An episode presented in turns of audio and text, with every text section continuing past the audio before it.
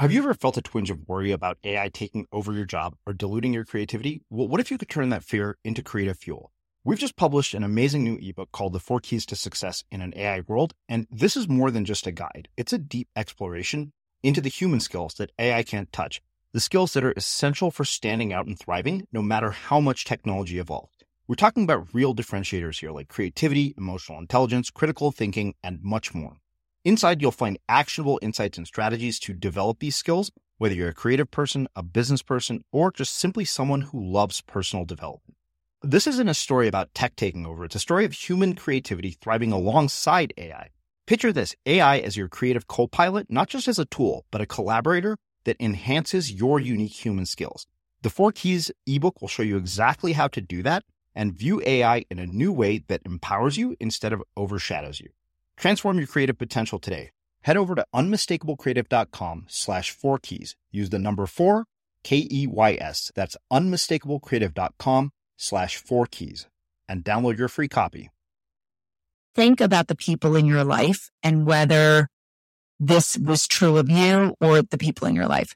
The people who were the happiest and enjoyed the most well-being in midlife, career success and financial success had several factors in common.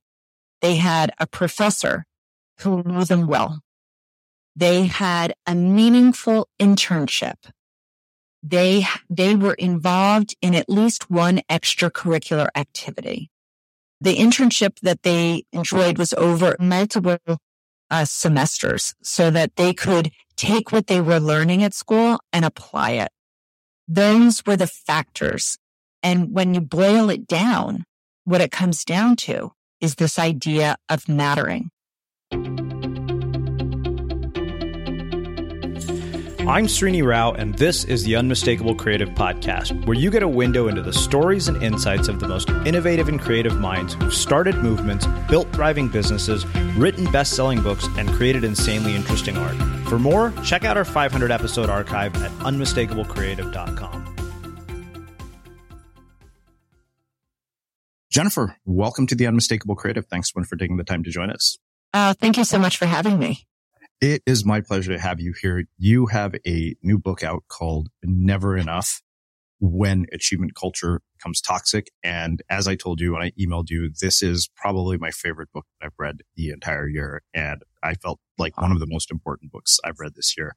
Uh, but before we get into the book, given that I kind of see you as a social scientist, I wanted to start by asking you what social group were you a part of in high school and what impact did that end up having on what you in your life and career? Oh, that's a really good question. Um, so I would say I, I mean, the social group, I was part of, I went to an all girls school. Um, and I was part of a group that was affectionately known as the six pack. There were about six of us. Um, and I always straddled, you know, I was part of that group, but I, I also had, you know, other, other friends in other groups. So, um, I would say the group I was in, the girls were more popular than I was. I was sort of, uh, I think it's David Brooks who calls it, um, from the inside edge. Uh, so I was sort of part of it, but also enough removed that I could sort of watch it and see it. And, um, and anyway, there, I'm sure we'll get into this, but, um, freshman year of high school, uh, I felt I, I, my first high school was a big public high school and I very much felt invisible. Um, like literally invisible. I felt like no one would really notice if I was in class or not in class. Um, and then I transferred to a smaller school where I felt, uh, valued by my classmates, by my teachers, by my school generally. Yeah. Well, so a couple of questions come from that. One, I wonder what is the sort of social hierarchy like when you're at an all girls school mm. uh, when it comes to high school? Well, what's great about it, what I really loved about it was that, um, the hierarchy was different. You know, there was the hierarchy of academics. There were hierarchies in sports. There were hierarchies in musical theater. There were hierarchies, you know, in, um, popularity, kind of, but not really. I mean, it was very much a school where, uh, everyone could find a place to fit. and there wasn't one hierarchy. Mm. Does that make sense? That does make sense. And that's not very common in, say, a public school. Yes. Uh, at least from, you know, my knowledge, it's pretty clear. Uh, granted, a lot of this kind of stops mattering after junior high. I feel like in junior high, it gets really amplified, uh, when, you know, your parents are the most horrible people in the world and you think you know everything and you don't know a damn thing. Like, mm-hmm. it's over, you know, nice clothes and stupid things that ultimately don't matter. Uh, but talk me through the trajectory that kind of has led to this, but we'll come back to that because I think it's very related to the idea of never enough. Um, mm-hmm. and I want to that in, you know, different stages of, of growth. But, uh, what was, what was the trajectory that led you to doing this work and, and, you know, choosing to write this book from high school to now? Yeah. So I, when I was growing up, um, this is a very telling fact of mine, childhood fact. When I was a child, I grew up in a suburban um, town in New Jersey that uh, was near the Short Hills Mall, which is like a huge mall. And they had a fountain where you could make a wish. And from uh, uh, middle school on, I always had the same wish, which was to know everything about everything. So even in fifth and sixth grade, this was what my wish was. Other people were wishing for dogs and I was wishing to know everything about everything. And so that had led me to a career in journalism because what I realized was that I will never know everything about everything, but I can find people who know everything about the things I want to find out about. And so, um, boy, do I love my career. I love speaking with people who have spent their entire lives, you know, focused on a very narrow slice of life, um, and gaining their wisdom and, um, sort of curating it for audiences. Um, so anyway, so that, so I will say that the, the impulse to want to know everything about everything led me to journalism. And then what led me to this book is that I am a mother of three teenagers. And I was reading this research about how students in these competitive high schools around the country, public and private schools, were now officially an at-risk group, according to national policy reports. And as the mother, as I said, of th- three of these teens, I wanted to find out what I could do. And so I went into writing this book, you know, scientists call it me-search, social scientists, you know, when you research topics that are relevant and important to you. This book was really written. I wrote it for myself. Um, I researched it for myself and, um, as much as for my reader as, as for me. Mm, yeah. So one thing that I, I, think is fascinating, you mentioned this desire to know everything about everything. And uh, it's funny because I have a, nine month old nephew. And one of the things that's been really fascinating is he actually seems to be displaying that right now. Like mm-hmm. every time somebody is doing something, he looks to see what they're doing. They come into the room. If he hears a sound in another room, like when somebody's brewing coffee, his head turns. But the, the funny thing is that that insatiable, insatiable curiosity seems to get drilled out of us with age and you seem to have maintained it. Um, like, why do you think that isn't? And how do you get it back? You know, it's gone. Yeah. Um, I think, well, I've always been very deeply interested in human behavior and why we think the way we think and why we act the way we act.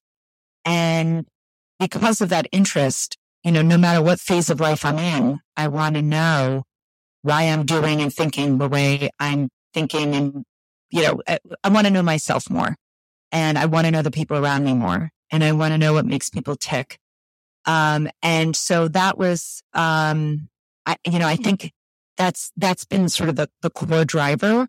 And I think it's never, um, gone away because, you know, my life is always changing and I'm always looking at this, un, you know, uncertain future and trying to figure it out and meeting new people who challenge my beliefs. And, um, I don't know. I think it's just a core element of who I am. Yeah. What role do you think our modern education system plays both in fostering and drilling this curiosity out of us? Yes, I think our, I think, you know, there are, it, up until now, we've had this education model, this factory model, right? Where we, you know, um, educated people by a bell, certain subjects. Everyone had to know the same thing. Um, we are now, I believe, entering this really great age in education, particularly post COVID, where um, you know, we have an opportunity with technology and with how hyper connected we all are to give students opportunities to solve real world problems and use sort of learn the things that uh, they would be learning anyway, but giving them a real context for why they need to learn them. Mm-hmm. Um, and I, I feel very fortunate to have been allowed into lots of different schools around the country and researching this book and seeing just how much schools are reinventing education. And it's very inspiring. Mm. And I, I will say my daughter, who, uh, I think has this very insatiable curiosity. Um, she's now uh, a sophomore in high school. When she was in seventh grade, she turned to me and she said, this is the year that kids stop liking school. This is the year when grades start to matter. And, um, I thought she's kind of right. You know, the, it, there's a time when, when the curiosity can, can guide you. And then we are told, you know, what we need to be doing, what hoops we need to jump, uh, what path we need to take to get there. Um, and it, it can beat out the creativity. Cool fact a crocodile can't stick out its tongue. Also, you can get health insurance for a month or just under a year in some states. United Healthcare short term insurance plans, underwritten by Golden Rule Insurance Company, offer flexible, budget friendly coverage for you. Learn more at uh1.com. Ever catch yourself eating the same flavorless dinner three days in a row? Dreaming of something better? Well, HelloFresh is your guilt free dream come true, baby. It's me, Keke Palmer. Let's wake up those taste buds with hot, juicy pecan crusted chicken or garlic butter shrimp scampi. Mm. Hello Fresh. Stop dreaming of all the delicious possibilities and dig in at HelloFresh.com. Let's get this dinner party started. Hey, it's Ryan Reynolds, and I'm here with Keith, co star of my upcoming film, If, only in theaters, May 17th. Do you want to tell people the big news? All right, I'll do. Sign up now and you'll get unlimited for $15 a month in six months of Paramount Plus Essential Plan on us. Mintmobile.com slash switch. Upfront payment of $45 equivalent to $15 per month. Unlimited over 40 gigabytes per month. Face lower speeds. Videos at 480p. Active Mint customers by 531.24 get six months of Paramount Plus Essential Plan. Auto renews after six months. Offer ends May 31st, 2024. Separate Paramount Plus registration required. Terms and conditions apply if rated PG. I'm Sandra, and I'm just the professional your small business was looking for. But you didn't hire me because you didn't use LinkedIn jobs. LinkedIn has professionals you can't find anywhere else, including those who aren't actively looking for a new job, but might be open to the perfect role, like me. In a given month, over 70% of LinkedIn users don't visit other leading job sites. So if you're not looking on LinkedIn, you'll miss out on great candidates like Sandra. Start hiring professionals like a professional. Post your free job on linkedin.com/people today. Wow. Nice. Yeah. What you're hearing are the sounds of people everywhere putting on Bombas socks, underwear, and t-shirts made from absurdly soft materials that feel like plush clouds. Yeah, that plush. And the best part? For every item you purchase, Bombas donates another to someone facing homelessness. Bombas. Big comfort for everyone. Go to bombas.com slash ACAST and use code ACAST for 20% off your first purchase. That's bombas.com slash ACAST. Code ACAST. As creators, we're always on the move. Whether it's a live podcast event, a pop-up shop, or a workshop, we're constantly interacting with community, and that's where Tap to Pay on iPhone and Stripe comes in. Imagine this you're at a live event, a listener loves your merch, or a participant wants to sign up for your course on the spot. With Tap to Pay on iPhone and Stripe, you can accept their payments right there and then, right from your iPhone, so there's no extra hardware or no delays. Total game changer. It's not just for creators, any business owner can do this. It's about making transactions smoother and much more personal, growing your business in your way. We've been using Stripe for our products and courses for a long time, and now with Tap to Pay on iPhone, you can take your business to the next level too. So visit stripe.com slash tap iPhone to learn more. Remember, folks, with Tap to Pay on iPhone and Stripe, your business is always at your fingertips. Well, how in the world did we get into this place where we have such a prevalent achievement culture? Because I think it's important to kind of look back at how we got here before we go into what we do about it. Great. Well, so I was wondering the same thing when I started researching this book. Why was my childhood so different than my children's childhood? Um, and so I called economists and historians and there are lots of reasons why the world is so different today in terms of education and competition. But the one that really resonates with me, and I, I go into a bit of depth in the book about this, are the macroeconomic forces at play. So when I was growing up in the 1970s, life was generally more affordable. Housing was more affordable. Healthcare was more affordable. Higher education was more affordable. And, you know, parents could afford to be a little more relaxed in their parenting because there was slack in the system. A student could zig and zag a little bit and the parent would still have the belief that they would do well in life and, and be able to maybe even do better than, than their own childhoods, right? There was this idea in our culture that each generation with hard work could do better than the next. And that seemed to be true up until pretty recently. Um, and now we have the crush of the middle class. We have um, globalization. We have hyper competition. And what is keeping parents up at night, whether or not we are aware of it, are these, you know, economic forces in our environment. We are absorbing the fact that the economy is uncertain. The job market is uncertain. What are we preparing our kids for? And how can we make sure they, they land on the right side of the divide? So parents are absorbing these fears and anxieties uh, about, you know, the future economy, and they are becoming what researchers call social conduits, and sort of passing that fear and anxiety and trying to prep their kid in their parenting behavior. So parents become more controlling, and this is research done um, by a researcher at Yale and at Northwestern um, and they have this, this very good book called, um, Money and Parenting. And they talk about how across cultures and across time that you can see different parenting styles emerging depending on the macroeconomic forces of the environment in which they're raising their kids. So in today's environment with hyper competition, parents are more controlling than maybe in the 70s when parents could afford to be a little more permissive and still believe their kids would land on the right side of the economic divide. So this is not uh, in any means blaming parents. I am a parent right there in the trenches with my readers. Um, but this is just to offer parents a context to why we might be parenting the way we do. Um, you know, I, I think what I had and what I, before researching this book was that I had personalized these forces instead of zooming out and, and looking at my parenting in, in the larger context of our world. And that's what I hope to do with this book is, is to give parents a broader context. You know, I'm, I'm tired of the finger pointing. I mean, there's enough blame to go around.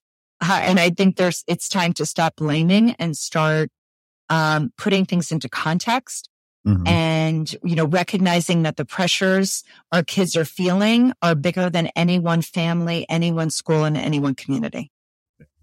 Well, so you brought up culture and context. And I remember in my very first email to you, when I told you how much I liked the book, I mentioned that every Indian parent should read this book because I feel like a lot of what you're talking about, uh, was largely how most Indian kids, at least even in my generation, not your kids generation were raising their kids already. I mean, and I think context, of course, plays a role in that. As I mentioned on the show before, you know, it, it, like for the longest time, I questioned, you know, the advice my parents gave us to pursue stable, secure careers. But I, when I understood it from their context of growing up in India when life outcomes were binary, it made completely sense. So for me, it was like, okay, well, this has been the way Indian parents have parented forever. So I'm curious, like, you know, you mentioned across cultures, this seems to be a pretty common trend now. Like, I, am curious to look at this from different cultures. Just being somebody who's an Indian American, where being raised with an achievement mindset was kind of, you know, the default in our household. Mm-hmm.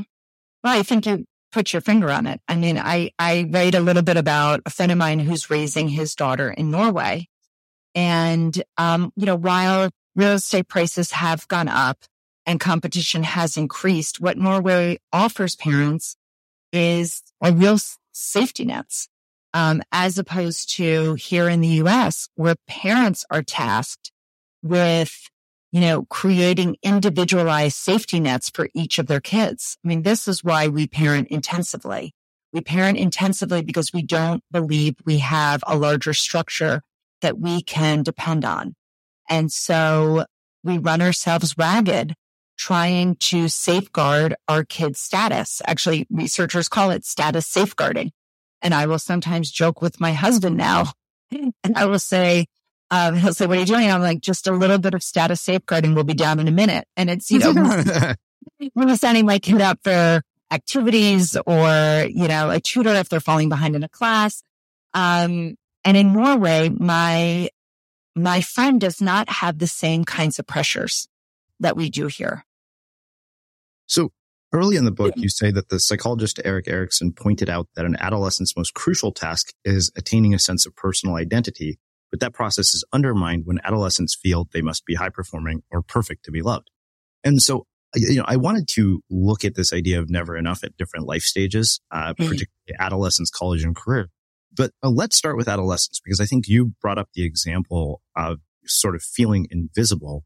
Uh, because I think that uh, the the sense that I needed more, you know, like nicer shoes, you know, nicer clothes, all of that.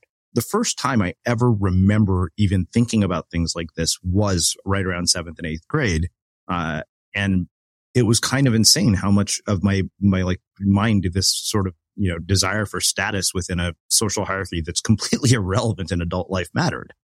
Yes, well, in in seventh grade, the researchers point out that that's when social comparison really picks up um, and you know, it makes sense. We're, we don't form our sense of self and identity in a vacuum, right? Yeah. We, we form it, um, uh, you know, by, you know, in many ways seeing how the people around us treat us. The, the idea of, of, um, self-esteem as being a kind of social barometer.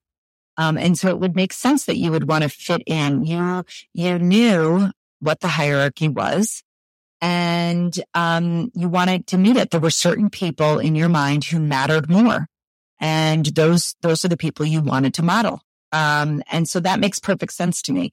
I mean, what the researchers say, you know, in seventh grade as sort of a warning sign for parents is that when your child is very preoccupied and very envious and it gets in the way of friendships and their own mental health, that's a major red flag um, that something is wrong and, and it's time to address it. So, um, so anyway, seventh grade, yes, that is when we are forming ourselves and we are sort of keeping an eye out on who matters the most and how can I matter too. How have you seen this play out in the, the lives of your own children, particularly around that stage? I mean, seventh grade, so I could talk about myself in seventh grade as their mother before I researched this book. I remember my, my oldest son um, you know, I would, I felt like it was my job as a parent to find the right activities to, you know, spot his passion. You know, everyone else around us seemed to have, you know, all the other parents seemed to have found out what made their kids uniquely tick, like this, the soccer star, the chess aficionado. And, you know, I remember it was time, you know, every September I'd be getting the after school activities and setting, you know, am I signing him up for the right things? Do I have too much on his calendar? Do I not have enough on his calendar? And I write in the book about one particular moment of parental frenzy when, um, he was in, he was in middle school and the, an interest that he really had from the time he was really young was playing with Legos and playing with, with blocks. And he would notice architecture whenever we would travel anywhere. He'd be pointing out facades. He was really interested in you know, traffic patterns and how, you know, what causes traffic, what doesn't. And he had this interest in industrial design. And I would take him, you know, grocery food shopping and he would be fixated on that little thing that cuts the plastic bags in the produce section and wanting to see how it cut the bags apart. And I was like, what am I, how can I be fostering this like passion in my own child? How can you foster a passion for architecture and design in a seventh grader. And so I Googled, you know, intro to architecture and design classes. And I started calling the top of the list and I called the Cooper Hewitt, which is part of the Smithsonian um, here in New York City and asked if they had any intro classes. They chuckled. No, they didn't. And I went down the list and I finally found one school did bite and they said the class was really geared toward high school students. But if I sat next to my son, um, he could enroll. And so when my seventh grader walked in the door, I said, guess what? I have enrolled you in an architecture class. And he looked me straight in the eye and he said, mom, I love architecture. Please don't ruin it for me. Mm. So what I will say is my children are very verbal. Um, and, uh, I think they have, um, done a good job of buffering me, um, when maybe I have taken things too far. How does this differ uh, across genders when we think about this idea of status and status safeguarding? Because I remember when, when Cal Newport was here, he was sharing some of the research on the effects of social media and how mm-hmm. much we were seeing sort of mental health issues and even suicide attempts for young girls, like preteens, you know, mm-hmm. due to sort of this need to like basically present this image of themselves on social media. And I remember even seeing a, um, a, a segment on the news and maybe it was on Trevor Noah. We're talking about plastic surgeons literally are having young girls come to them and say, I want you to make my eyes look like they do on my Instagram filters. Mm. Mm. It is, um, it is something that I have not struggled with as a parent, but I could imagine it being deeply troubling. Um, I, the, the, where it breaks down with, uh, gender is, um, you know, it's really in the, with boys, the status is a more direct aggression, generally speaking. Mm-hmm. Um, where for girls, it is more indirect. Um, and, uh, and that can play out in really ugly ways. Um, you know, in terms of social media, I, I find myself more in the middle. Um, I do believe social media is a problem. Um, but I also think for many kids, particularly in rural areas or places where they don't have access to other kids like them, it can very much be a lifeline. Um, and I have seen that. So I, I'm not one of these people who blanketly throws out social media and says, you know, it's no good for kids. Yeah. Um, uh, uh, but I am a parent who, with both my sons and my daughter, probably more with my daughter, I've talked about their online lives as much as their offline. I take those relationships just as seriously and those interactions seriously and we talk about it. And I, I don't, um, I, I sort, I ask them about how they're using it, why they're using it. I, you know, they know so much more than I do. So they're, they get to play the, the role of teacher with me. Yeah. Um, and, uh, so I'm, I'm not someone who's, who's going to come down and say, you know, we should be banning social media. I think we need real parameters um, and it would be great if parents and schools could sort of band together to create standards um, of behavior online. Mm-hmm. Um, so anyway, I'm not sure yeah. that I answered your question there. No, you did. I mean, I, I remember reading somewhere that if you're, you know, sort of a teenager in high school and you don't have a social media presence, you effectively are socially non-existent in high school. Like it's an important part of your actual social life. Yes, it is. And I, and again, um, I think, I think as parents, and this was advice I've, I've gotten from experts in the field, I, you know, parents need to take these online lives seriously. We need to ask questions. We need to ask our kids, when do they feel good? What's good about it? What's bad about it?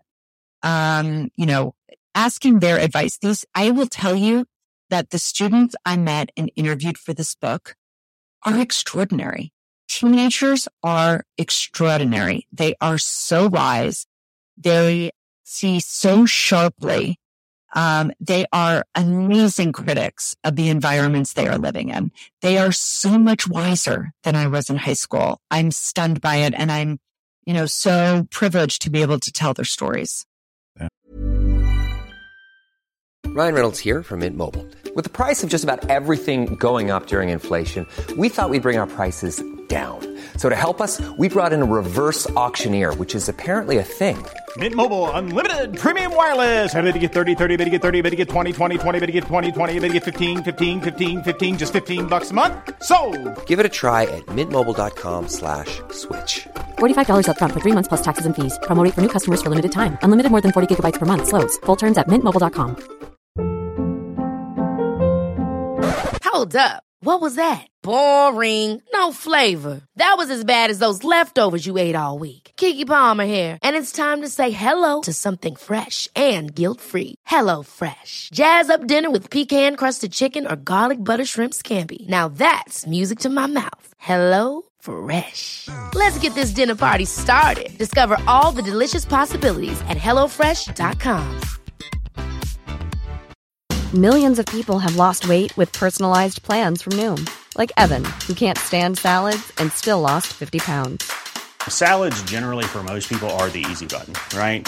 For me, that wasn't an option. I never really was a salad guy. That's just not who I am. But Noom worked for me.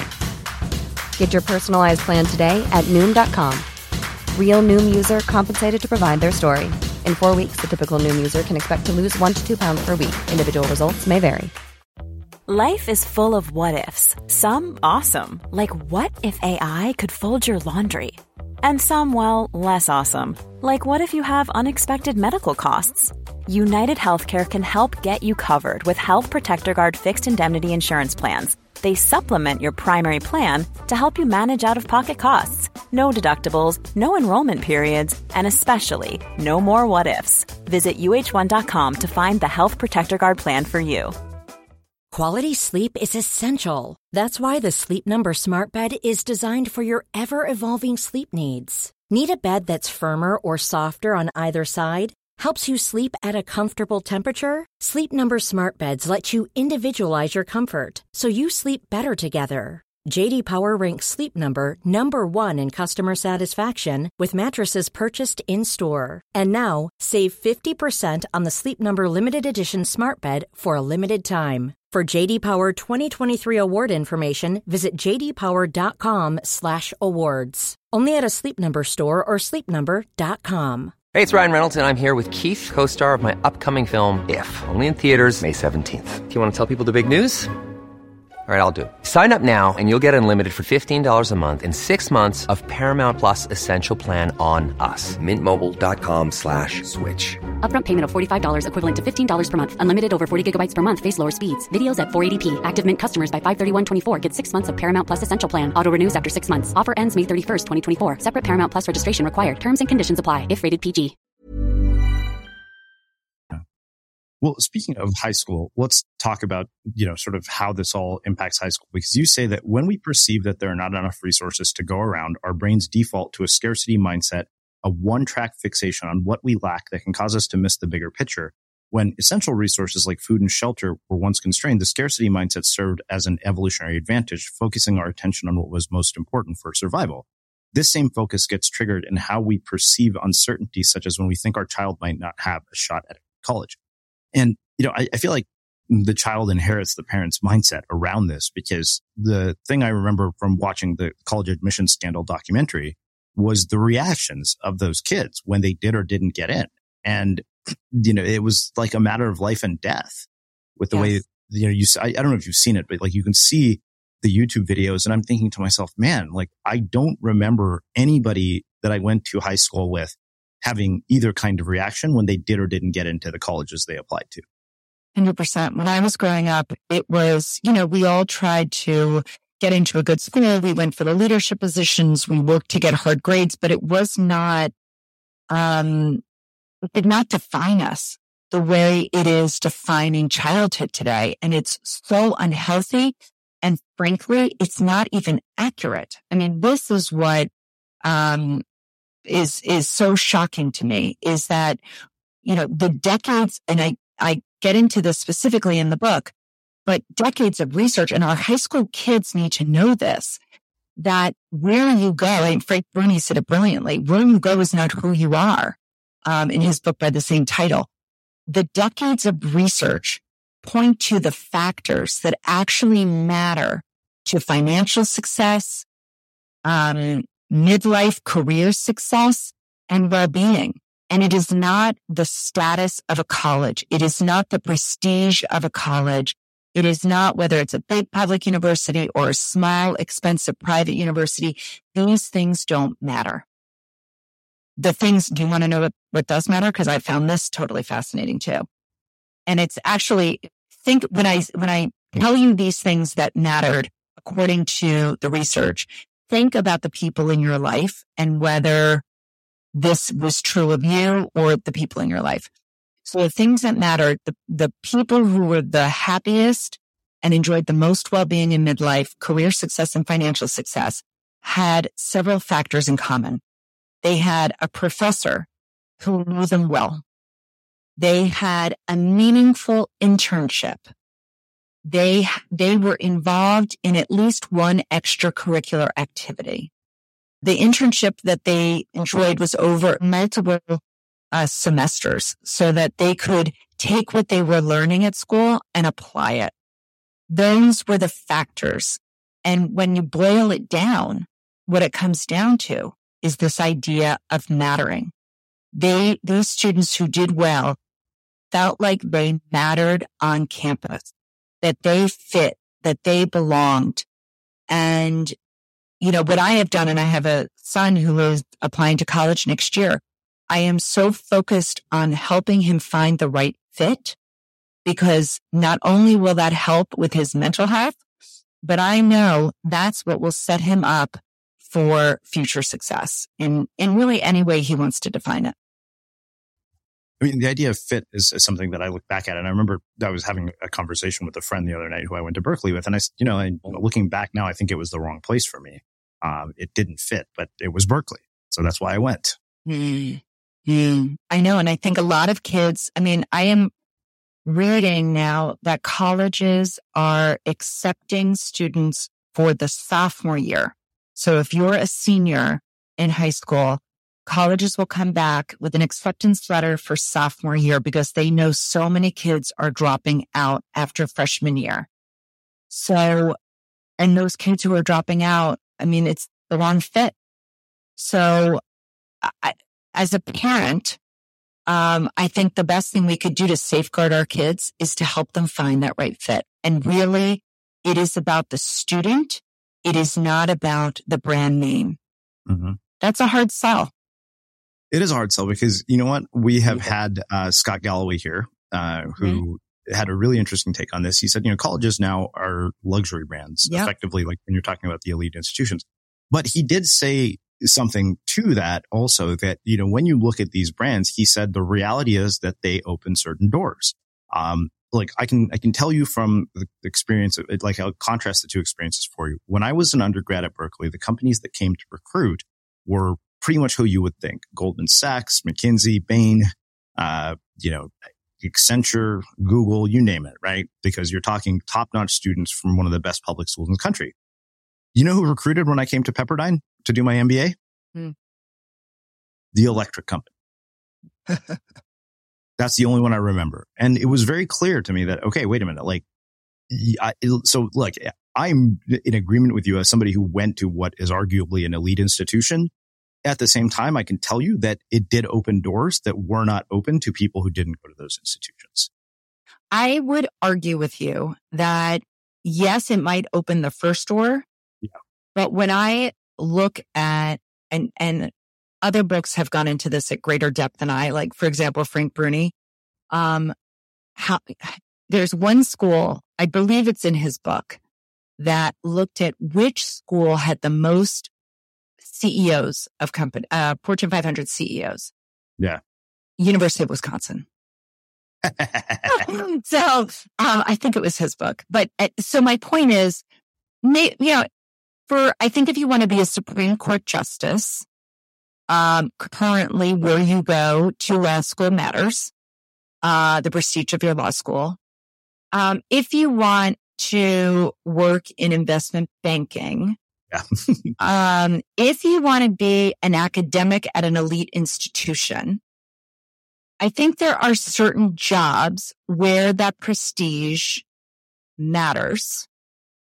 Um, but I also know very successful people, you know, like you, I went to a elite college and many of the people I went to college with, their lives did not turn out as they had planned. Um, and people that I know who are the most successful by any measure, um, who enjoy their jobs the most, who, um, who are, you know, making a great living. They've gone, like my best friend went to a college in Ohio I cannot pronounce. And she's one of the most successful people, both in her career and in life that I have ever met. So as a parent, what I'm looking at is building a student, a person, a human that has a deep sense of worth, who knows what their strengths are and who knows how to use them. That to me matters. So, and that they have and can enjoy mental, you know, strong mental health. That matters in the long run so much more than the prestige of any college. Yeah.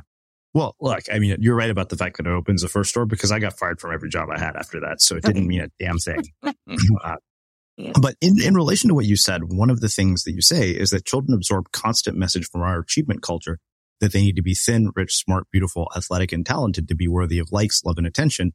Like dutiful soldiers, our kids comply with these crazy demands over time. They internalize. So how do you do, you know, what you say we need to do with that as the backdrop that we're dealing with?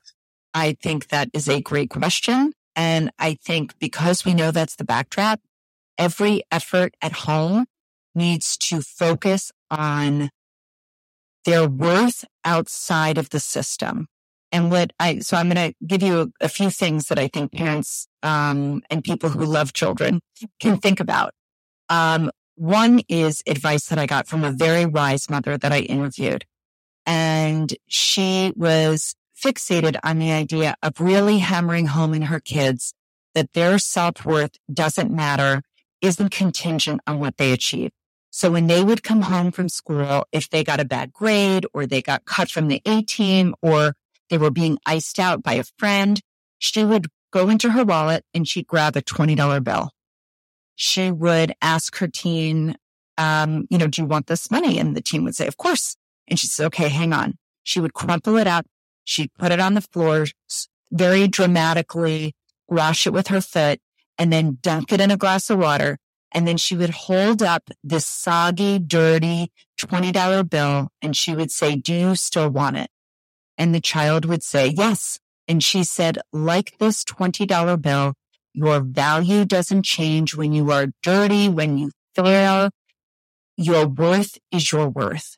And I, that, I think about that story because our kids need what they, you know, the idea of your worth is so, um, you know, can be so sort of highbrow. And we need as parents to make that thinking visible any way we can. And we need to hammer that message home often. And another way that I, at home, that I sort of implement this idea, um, I interviewed Rick Weissbourd, who is at Harvard's Making Caring Common. And he gave me advice that um, was really a light bulb moment for me. He said, the self becomes stronger less by being praised than by being known. And so at home, I spend a lot of my parental energy letting my kids know that I see them and I see what, what makes them unique and, and what their strengths are. And so, for example, I'll talk, you know, uh, uh, every birthday we, we go around, um, at our dinner table and we say one thing we love about the birthday boy or girl. Not the thing we love the most, just one thing we love, just something we love about them. It might be my son's sense of humor. It might be, um, you know, how he always puts his work aside to help a friend or to help his sibling when they're struggling with something.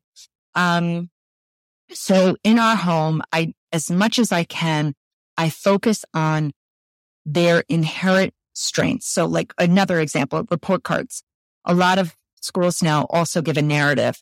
And so, you know, having Rick Weissbourd's advice in my head, I now annotate those, uh, those, you know, few sentences summaries and I'll say, Oh my gosh, I see this too. if parents aren't sure about their kids' strengths, um, and actually most adults are not sure of what their natural strengths are, they can go to a free online survey. It's called the VIA Strength, the VIA Character Survey, actually. It was developed by Marty Seligman and Christopher Peterson, who are sort of the grandfathers of positive psychology. And they have an adult version and they have a child version of these surveys. And so everyone in my family has done it and it's free.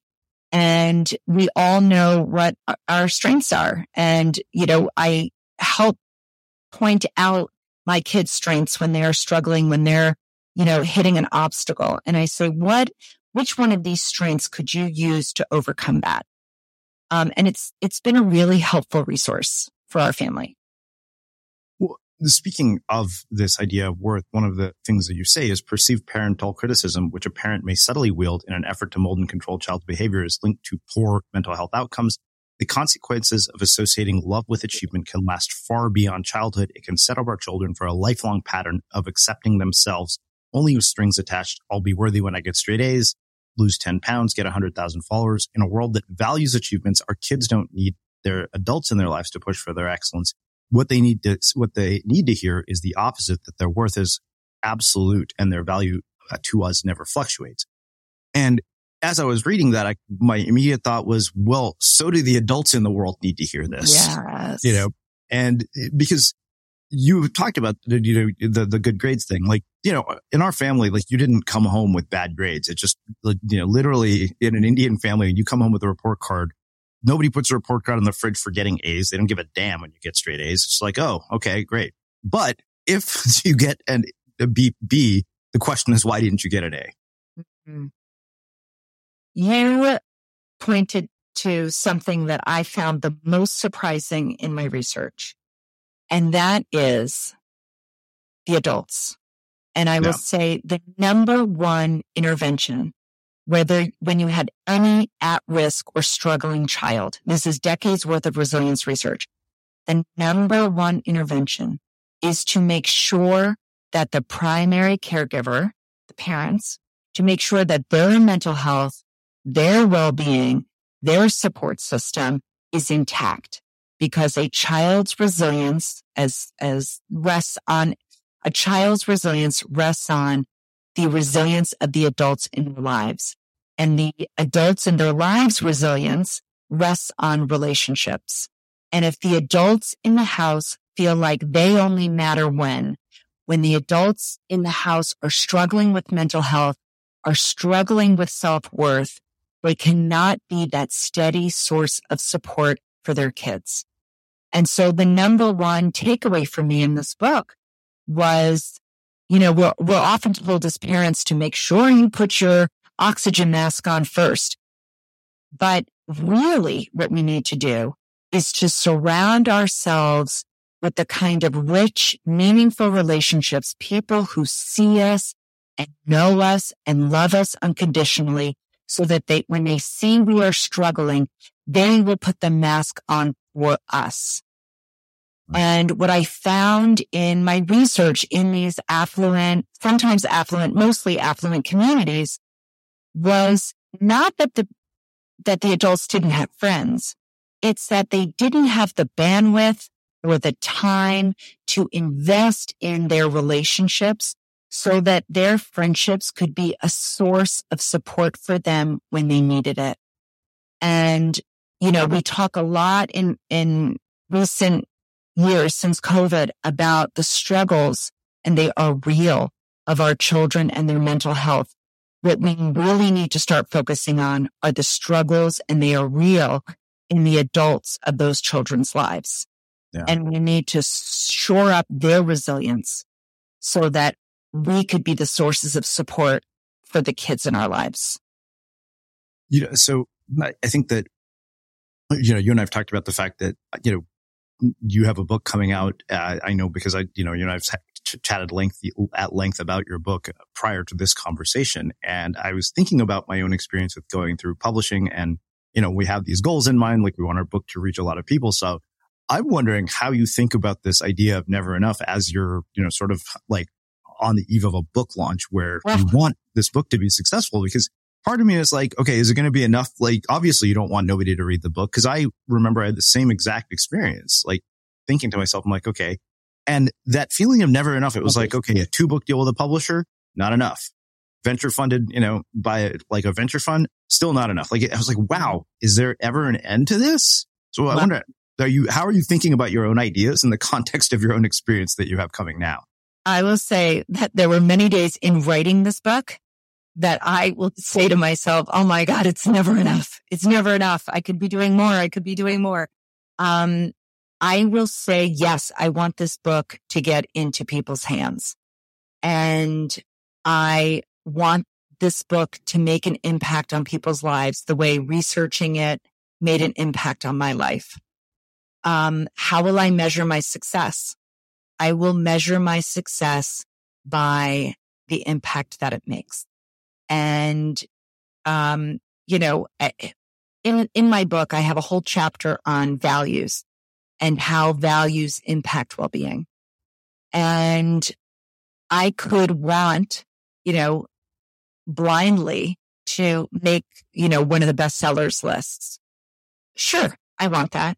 But what I want more is I want the impact. Um, and so that's how I'm looking at it. So I'm doing everything I can to spread the word because the research that I have in this book, the psychologists, the researchers, they have so much wisdom that is in this book. I want it to get into people's hands and I want people to live better lives. So that's how I measure success. Yeah. I think that, you know, my takeaway from that is that you, you, you, you know, we can't we don't just have to measure success with things that we can quantify because impact yeah. is not necessarily something you can quantify. Yes, that's exactly right. That is exactly right. And you can't control things. You know, mm-hmm. I can't control how the book lands on people. Um, but boy, the feedback has been very good so far. And I am so grateful for it because I poured everything I could into this book. Let's talk about these two ideas of conditional regard and unconditional love. You say, to be clear, conditional regard and unconditional love aren't mutually exclusive. Conditional regard is determined by a parent's behavior and a child's interpretation of it. And so mm. talk to me about that. Yeah. So every parent that I interviewed and I know in my own life, everyone loves their children unconditionally. That goes without saying. The problem is that our kids don't always feel it. And the way they don't feel it is because of what you just mentioned, conditional or unconditional regard. And that means that no matter what action your child takes, no matter what grade they get, um, no matter their achievement, you, you regard them the same. Um, and that is, so let me just show you how it might show up, um, as conditional. Uh, one boy I interviewed told me that um, his parents don't overtly pressure him, but um, when he gets a report card that is less than stellar, his parents take a few days to comment on it. And he's like, that tells me they're unhappy. Um, so it is, they are, our kids are very smart, um, and they can read between the lines. Um, and that's why it is so important to make our love for them explicit.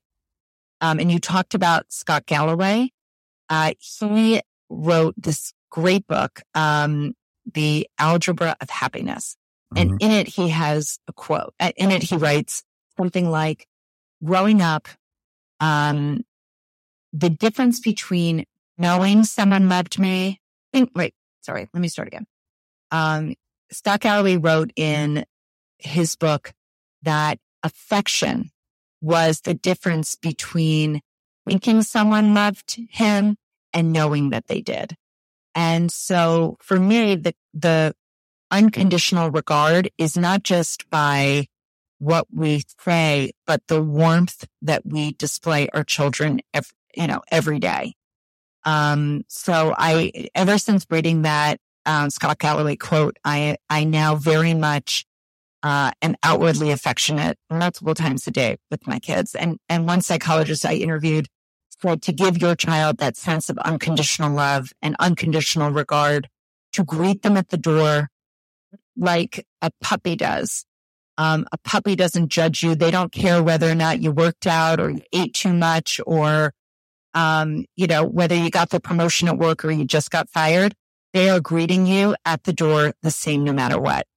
And I think about that when I greet my kids every day. I, you know, before researching this book, I might have, you know, if my, if one of my kids had a big test, I might have said, I had to go. And now I lead with lunch. Uh, instead of asking them how it went, I say, what did you eat today? What, what, what did you do? What, what was gym like? What did you guys play? I, I emphasize things that have nothing to do with achievement. There's one other thing that I, I, am really curious to hear your perspective on. So I remember my parents, obviously, like, as I mentioned, pretty much expected that we would get straight A's. But the funny thing is I realized later in life that expectation actually became incredibly beneficial because I realized what they did was they unintentionally instilled intrinsic motivation in us. Like, you know, you've just written a book. You and I both know that nobody is holding you accountable. You sign your contract and, you know, six months later, they expect a manuscript. Like it's on you. That was incredibly beneficial, but I didn't realize it then. But the downside, of course, was it's like trying to find this balance between being intrinsically motivated to do, this thing while also seeking their validation. Yes. I, so I, I talked about, um, I interviewed Lisa Damour, who's a child psychologist and so wise. Um, and, you know, I was asking her, what can parents do to, you know, help with that motivation in a healthy way? What can we do? And she said, parents shouldn't be fixated on outcomes. Instead, we can help give our kids the skills of how work gets done. So we can define in our house, here's how homework gets done. You can have a small break after, after school, but before social media, before the TV goes on, before play, we get our homework done. We sit at our desk uninterrupted. Um, and that's, so she said, so the advice that was given to me and that I've implemented in my own house is that as a parent, I can set guardrails and have standards about how work gets done instead of fixating on shiny outcomes. Does that mm-hmm. make sense? And, and yes. the expectation about how work gets done and a work ethic is something that I think we can help instill in our kids without tying it to an A. Because yeah. guess what? Your kid could get an A by cheating. Is that what you want? Or do you want your kid to get the A because they knew the steps that it could, that it would take to do that, to ask for help from the teacher, to ask for help from a peer, um, you know, spending the time, knowing how to break their time down, knowing how to use their time wisely, uninterrupted. Those are skills. Mm-hmm. Yeah, absolutely. Well, I want to finish with uh, might be a gigantic question, which you might think would lead to another episode. So if it comes to that yet, but you say that when we groom our children from birth to focus on developing their exceptional selves by say taking extra Mandarin classes, we crowd out other activities that were once marked by marked important by society, such as being a contributing member of the community. Researchers have a hypothesis in a hyper competitive individualistic society. You must be narrowly focused on your goals just to make it. If you're worried about your own economic future, you have less bandwidth to be concerned about others. This toxic culture promotes radical individualism and self-reliance, not just in adults, but in our kids too, and can encourage a kind of mandate to think about yourself first. So with what you've just written there in mind, if somebody came to you and said, you know what, we are going to make you the head of education policy in the United States and we're asking you to redesign the entire system. Mm-hmm. Oh my gosh, I would love that. Um, I mean, I don't have the credentials to do it, but I will tell well, you. I mean, you're probably better at it than Betsy DeVos, but you know. here's where I would, here's where I would start and what I'm, what I've started in my own home, um, is helping my kids find their strengths and finding a genuine need in the world and helping kids meet that need. So when we talk about protecting our kids' mental health, the best, one of the best things we can do besides rest and, you know, sleep, um, is to help them to become contributing members of their family, of their schools and of their communities. And how do you do that? You do that by helping your kids identify their strengths and then teaching kids how to identify a genuine need in the world and helping them make that leap. Because what I have found and what I am now encouraging in my own home, I don't want my, I don't, I no longer want to solve for my kids' happiness like I used to before researching this book. I now want to solve for their mattering. How can they show up to the world and get social proof that they matter and feel like they matter? They do that by helping others. And um, so what I would do with education is I would help develop this four other mindset. It's not only a way of, you know, encouraging healthy achievement because you're achieving not just for yourself, but to help others, the bigger picture. It's also better for our society. So, you know, the way I'm talking about this is not some radical new way. This is the way that we have sort of as a society have almost always thought until recently, um, for the greater good. And yeah. so I would start going back to the greater good because not only is it good for society, it's good for our kids. Hmm. So I have one question I realized I didn't ask you that I wanted to touch on, and that was yeah. looking at this across uh, income demographics. Like, yes. how does this play out in lower income communities?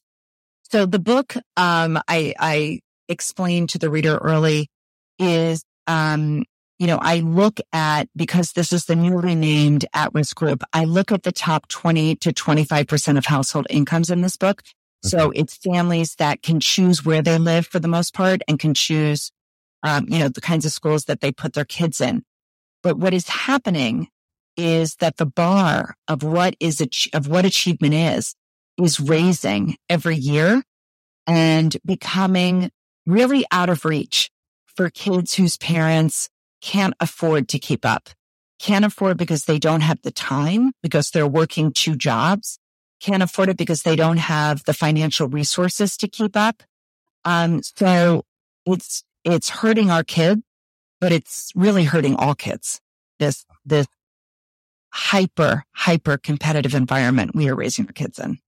Well, I've heard about preschools where kids need to interview. And I, I am only learning about some of this because my sister has a nine month old and they're already talking about, you know, the next school after daycare. And I'm like, wow, to start thinking about this now.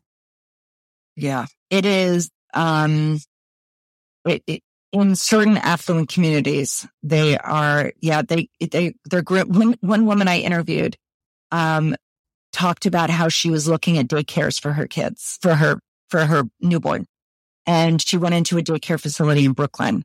And above all of the um, cribs were college pennants, Harvard, Yale, Columbia. And she asked the nursery director, you know, what, what is this all about? And she said, Oh, well, we hold ourselves to a very high standard of care here. So, uh, it is the, the achievement creep has reached all the way down into kindergarten and even before. Wow. Yeah. Amazing. I feel like I could talk to you all day about this. Um, yeah. There's just so much here. I, you know, I, as I told you, you know, I read at least hundred books every year, and this is the one that was my favorite this year so far. I like, I think it's the most important book written this year. And for people who are listening, you should absolutely read this book. It's really eye opening. Um, I want to finish with my final question, which is how we finish all our interviews. What do you think it is that makes somebody or something unmistakable? I think what makes people unmistakable is mattering, feeling like they are valued and that they add value to others. Beautiful. Well, uh, I can't thank you enough for taking the time to join us and share your story, your wisdom, and your insights with our listeners. Where can people find out more about you, the book, uh, your work, and everything else that you're up to? Excellent. I have a website. So to find out more of my writing um, and more about the book, uh, you can head over to jenniferbwallace.com or follow me on Instagram at Jennifer B. Wallace or on Twitter or LinkedIn. Um, and thank you again so much for having me. This has been a great conversation. Absolutely. My pleasure. And for everybody listening, we will wrap the show with that. Ever catch yourself eating the same flavorless dinner three days in a row? Dreaming of something better? Well, HelloFresh is your guilt free dream come true, baby. It's me, Keke Palmer. Let's wake up those taste buds with hot, juicy pecan crusted chicken or garlic butter shrimp scampi. Mm. Hello Fresh. Stop dreaming of all the delicious possibilities and dig in at HelloFresh.com. Let's get this dinner party started. Even when we're on a budget, we still deserve nice things. Quince is a place to scoop up stunning high end goods for 50 to 80% less than similar brands. They have buttery soft cashmere sweaters starting at $50, luxurious Italian leather bags, and so much more. Plus, Quince only works with factories that use safe, ethical, and responsible manufacturing. Get the high-end goods you'll love without the high price tag with Quince. Go to quince.com/style for free shipping and 365-day returns. Mom deserves the best, and there's no better place to shop for Mother's Day than Whole Foods Market. They're your destination for unbeatable savings, from premium gifts to show-stopping flowers and irresistible desserts. Start by saving 33% with Prime on all body care and candles. Then get a 15-stem bunch of tulips for just $9.99 each with Prime. Round out Mom's menu with festive rosé, irresistible berry chantilly cake, and more special treats. Come celebrate Mother's Day at Whole Foods Market. Imagine the softest sheets you've ever felt. Now imagine them getting even softer over time. That's what you'll feel with Bowl and Branch's organic cotton sheets. In a recent customer survey, 96% replied that Bowl and Branch sheets get softer with every wash. Start getting your best night's sleep in these sheets that get softer and softer for years to come. Try their sheets with a 30-night guarantee. Plus, get 15% off your first order at bowlandbranch.com. Code BUTTERY. Exclusions apply. See site for details. When you need mealtime inspiration, it's worth shopping Kroger, where you'll find over 30,000 mouthwatering choices that excite your inner foodie. And no matter what tasty choice you make, you'll enjoy our everyday low prices, plus extra ways to save, like digital coupons worth over $600 each week. You can also save up to $1 off per gallon at the pump with fuel points. More savings and more inspiring flavors make shopping Kroger worth it every time. Kroger, fresh for everyone. Fuel restrictions apply. Have you ever felt a twinge of worry about AI taking over your job or diluting your creativity? Well, what if you could turn that fear into creative fuel? We've just published an amazing new ebook called The Four Keys to Success in an AI World. And this is more than just a guide, it's a deep exploration into the human skills that AI can't touch, the skills that are essential for standing out and thriving, no matter how much technology evolves. We're talking about real differentiators here like creativity, emotional intelligence, critical thinking, and much more. Inside, you'll find actionable insights and strategies to develop these skills, whether you're a creative person, a business person, or just simply someone who loves personal development. This isn't a story about tech taking over, it's a story of human creativity thriving alongside AI. Picture this AI as your creative co pilot, not just as a tool, but a collaborator that enhances your unique human skills. The Four Keys ebook will show you exactly how to do that and view AI in a new way that empowers you instead of overshadows you. Transform your creative potential today. Head over to unmistakablecreative.com slash four keys. Use the number four, K E Y S. That's unmistakablecreative.com slash four keys and download your free copy.